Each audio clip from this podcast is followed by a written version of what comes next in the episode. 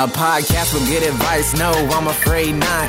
What not to do is pretty much all they've got. Their videos online have been seen quite a lot, cause they're from the TV show that had a shit time slot. But will they rise above the pointless shitty chatter? Shine a little light on the things that really matter. Discuss important issues. Yeah, I guess they could. First topic up. Can you masturbate on a plane? Yeah, good! Yes, it turns out that those damn rumours that I started are actually true. The people behind All Things Kinne are starting a podcast. Yeah, good! It's going to be me, Troy Kinne, who you should have seen on TV shows Kinne and Kinne Tonight, but probably saw in the occasional online video from those TV shows, because we aired them right in the period of history where people stopped watching TV. Timed our run perfectly.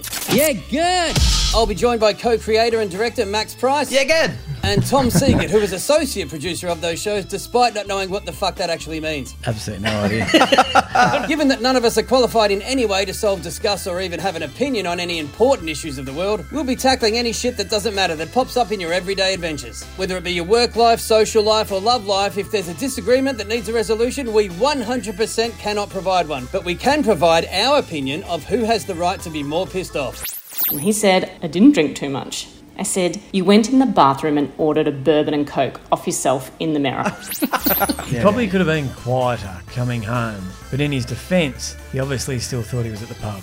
So, Sound good? Yeah, good. Then join us to be part of our passionate discussions about shit that doesn't matter. Yeah, good! The podcast by the Kinne team launches Monday, November 27th.